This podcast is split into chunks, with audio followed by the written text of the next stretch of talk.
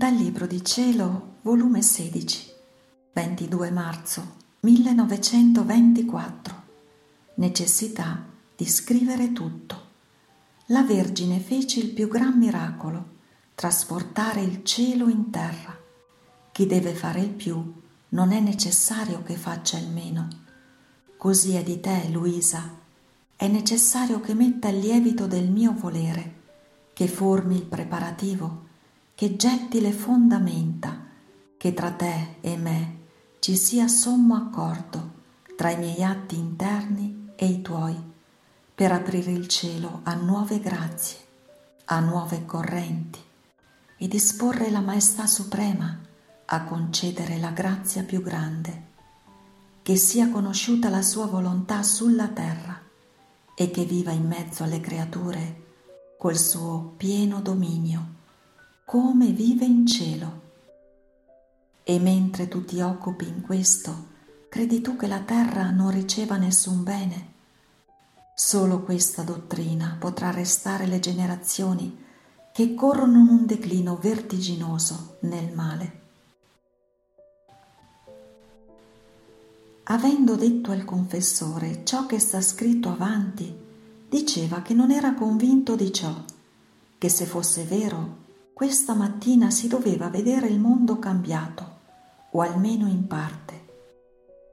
Onde io sono restata dubbiosa e quasi con la volontà di non voler più scrivere e di non dire più nulla.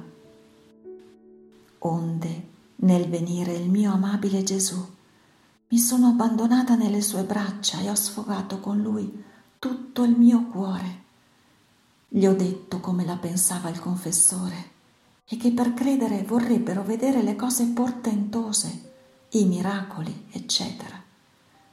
Quindi il mio amato Gesù, stringendomi a sé, come se al suo tocco volesse snebbiarmi dai dubbi che mi funestavano, mi ha detto, Figlia mia, coraggio, non ti abbattere. Se non fosse necessario che tu scrivessi, non ti avrei obbligata al sacrificio tu devi sapere che ogni effetto, bene, valore che ti faccio conoscere sulla mia volontà e ciò che la creatura può fare vivendo in essa sono tanti gusti, esca, calamita, alimenti, armonie, profumi, luci. Sicché ogni effetto che ti dico contiene ciascuno la sua proprietà distinta quindi, non manifestando tutti i beni che ci sono nel mio volere e dove l'anima può giungere vivendo in esso, faresti mancare o un'esca per adescarle, o un gusto per alletarle, oppure una calamita per attirarle, un alimento per saziarle, sicché mancherebbe la perfetta armonia, il piacere dei profumi la luce per stradarle. Perciò non trovando tutti i beni possibili, cioè non conoscendoli, non avranno quella gran voglia di elevarsi su tutte le altre cose per far vita nella mia volontà. E poi non ti dar pensiero di ciò che ti è stato detto. Anche la mia mamma conteneva per vita il mio volere Eppure il mondo faceva il suo corso nel male, nulla si vede cambiato, nessun miracolo esterno si vide in lei. Eppure ciò che non fece nel basso mondo lo fece nel cielo col suo creatore. Quel suo vivere continuo nel voler divino fece posto in sé per attirare il Verbo sulla terra cambiò la sorte dell'umano genere, fece il più grande dei miracoli che nessun altro ha fatto e che mai potrà fare. Fu miracolo unico, trasportare il cielo in terra. Chi deve fare il più non è necessario che faccia il meno. Eppure, chi sapeva nulla di ciò che faceva la mia mamma, ciò che faceva con l'Eterno per ottenere il gran portento della discesa del Verbo in mezzo alle creature? Si seppe solo chi fu lei la causa, da alcuni nel mio concepimento, da molti quando mi videro spirare sulla croce.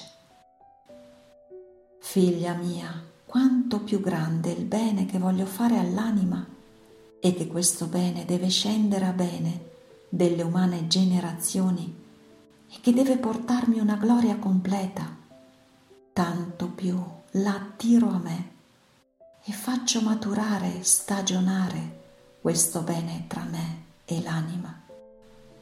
La segrego da tutti, la rendo ignorata e quando il mio volere vuole che ella vicini qualche creatura, ci vuole tutto il mio potere per farla sottomettersi al sacrificio. Perciò lascia fare al tuo Gesù e quietati. Ed io, mio Gesù, ma quelli hanno ragione. Dicono che non vedono nessun fatto, nessun bene positivo, tutte sono parole. Ed io, non che voglia nulla, quello che voglio è che faccia come vuoi tu stesso che faccia la tua santissima volontà e ciò che passa tra me e te resti nel segreto dei nostri cuori. E Gesù, ah figlia mia, ti piacerebbe a te che la mia redenzione l'avessi operata tra il segreto del mio Padre Celeste e della mia cara mamma che doveva concepirmi e poi nessun altro doveva saperlo che io fossi sceso sulla terra. Un bene, per quanto sia grande, se non è conosciuto, non produce vita, non si moltiplica, non è amato né imitato, sicché la mia redenzione sarebbe stata senza effetto per parte delle creature. Figlia mia, lasciali dire e fammi fare, né ti dar pensiero e fa tutto ciò che io feci stando in terra, tanto interno quanto esterno, che non si conosce ancora, né ha ricevuto il suo pieno e desiderato frutto, specie la mia vita nascosta. Le creature quasi nulla conobbero di tutto il bene che feci, eppure servì mirabilmente e prodigiosamente presso il mio Divin Padre a preparare e far stagionare il frutto della redenzione. Ma apparentemente io vivevo presso le creature ignorato, povero, abietto e disprezzato. Ma ciò diceva nulla. Presso mio Padre io ero quello che ero e il mio operato interno apriva tra il cielo e la terra mari di luce, di grazie di pace e di perdono. Il mio interesse era quello di aprire il cielo a bene della terra, chiuso da tanti secoli, e che mio Padre guardasse con amore le creature. Il resto fatto ciò verrebbe da sé. Sicché non fu questo un gran bene, anzi fu il tutto, fu il lievito il preparativo, il fondamento della redenzione. Così è di te. È necessario che metta il lievito del mio volere, che formi il preparativo, che getti le fondamenta, che tra te e me ci sia sommo accordo tra i miei atti interni e i tuoi, per aprire il cielo a nuove grazie, a nuove correnti e disporre la Maestà Suprema a concedere la grazia più grande, che sia conosciuta la sua volontà sulla terra e che viva in mezzo alle creature col suo pieno dominio, come vive in cielo. E mentre tu ti occupi in questo, credi tu che la terra non riceva nessun bene? Ah, ti sbagli le generazioni corrono in un declino vertiginoso nel male. E chi le sostiene? Chi impedisce che restino sommerse nella loro corsa vertiginosa fino a scomparire dalla faccia della terra. Ricordati che non è molto che il mare ruppe i suoi confini sottoterra, minacciando di inghiottire paesi interi, e il tuo stesso paese stava in gran pericolo. Chi arrestò quel flagello? Chi fece arrestare e chiudere le acque nei suoi confini? È proprio questo il grande flagello che si prepara alla brutta corsa vertiginosa delle creature. La stessa natura è stanca dai tanti mali e vorrebbe vendicare i diritti del suo creatore, onde tutte le cose naturali vorrebbero mettersi contro dell'uomo. Il mare, il fuoco, il vento, la terra stanno per uscire dai loro confini per nuocere e colpire le generazioni, per decimarle. E ti pare poco che mentre la razza umana è immersa in mali irrimediabili, io chiamo te ed elevandoti tra il cielo e la terra e medesimandoti coi miei stessi atti, ti faccio correre nella mia volontà per preparare l'atto opposto ai tanti mali che allagano la terra, preparando il bene, cercando di vincere l'uomo col mio amore per arrestarlo nella sua corsa vertiginosa, dandogli la cosa più grande, qual è la luce della mia volontà, affinché conoscendola la prenda come cibo per restaurare le sue forze perdute, onde rafforzato cessi dalle sue vertigini e riacquisti il passo fermo per non precipitare più nei mali.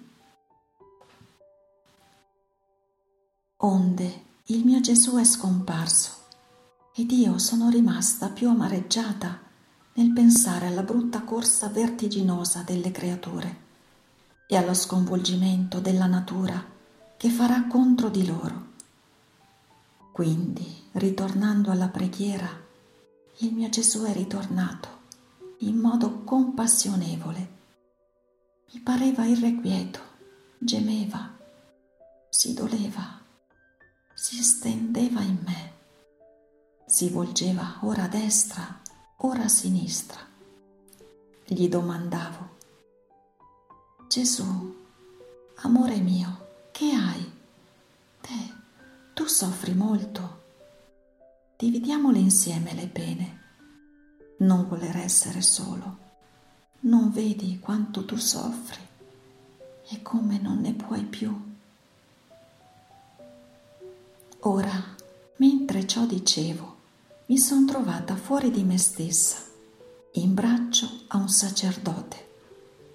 Però mentre la persona pareva sacerdote, la voce mi sembrava di Gesù, il quale mi ha detto, faremo una via lunghissima, sii attenta a quello che vedi. E camminavamo senza toccare la terra. Però prima io portavo lui in braccio, ma siccome mi inseguiva un cane, come se mi volesse mordere, io avevo paura. Perciò, per togliermi la paura, abbiamo cambiato posizione. Lui portava me ed io gli ho detto, perché non lo avete fatto prima? Mi avete fatto prendere tanta paura ed io non vi dicevo nulla perché credevo che fosse necessario che vi portassi io. Ora sono contenta che stando io in braccio il cane non mi potrà fare più nulla ed io dicevo, mi porta in braccio Gesù. E quello ripeteva, porto fra le mie braccia Gesù.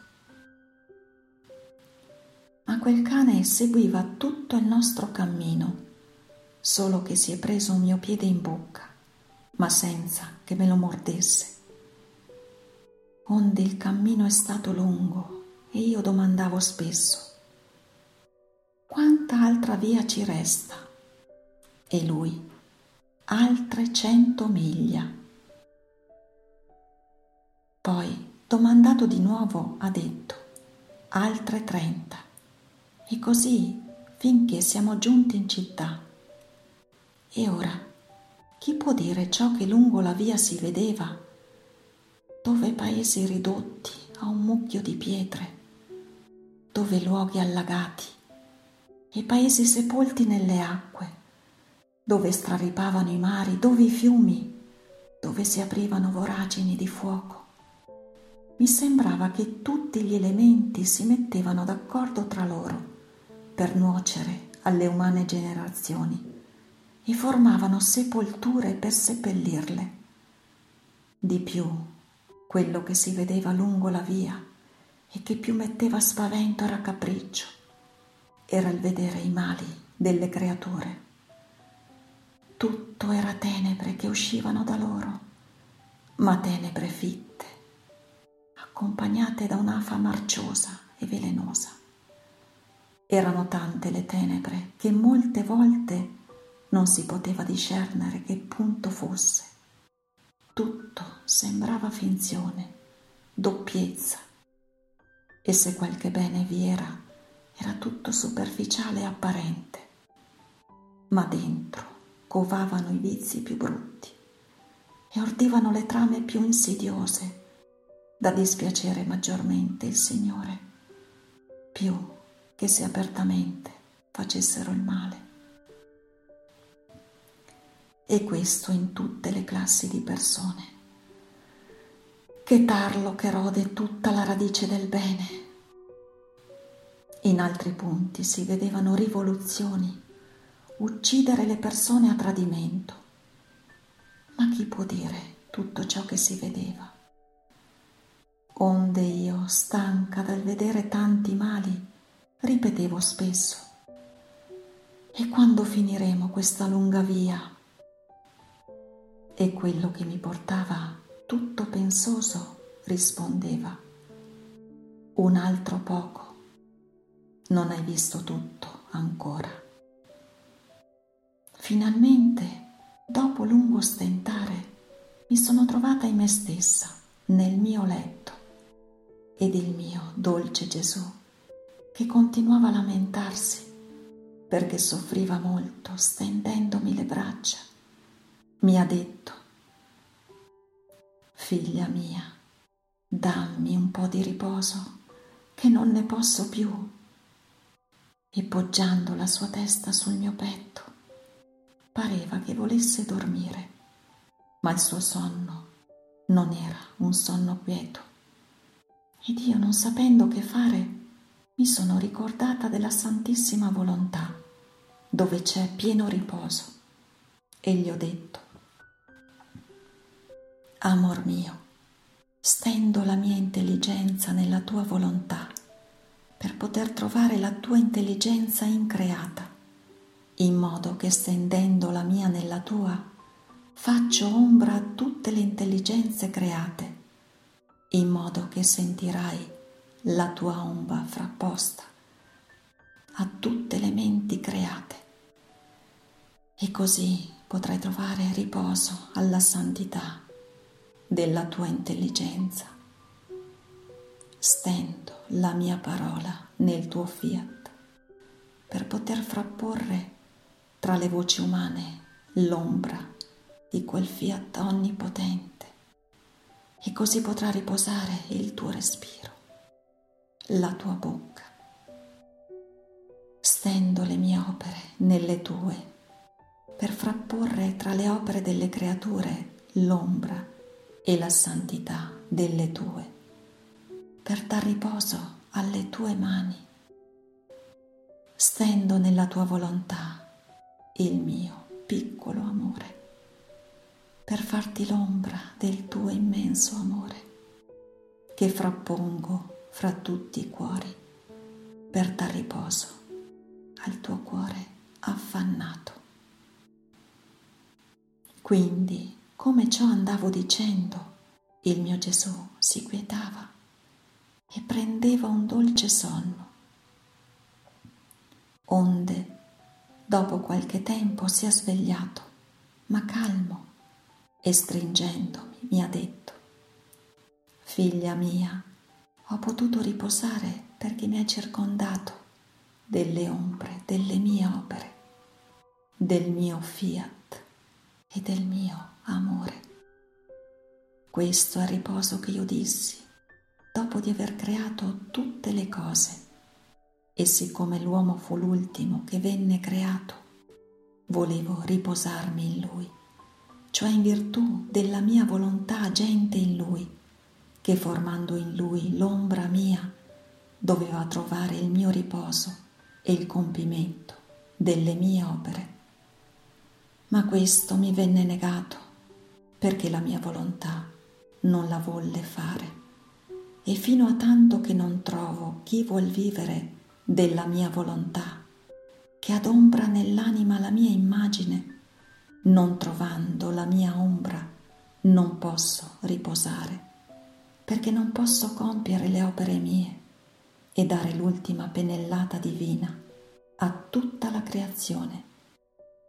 Perciò la terra ha bisogno di essere purgata e rinnovata, ma con purghe forti, tanto che molti lasceranno la vita. E tu abbi pazienza e segui sempre la mia volontà.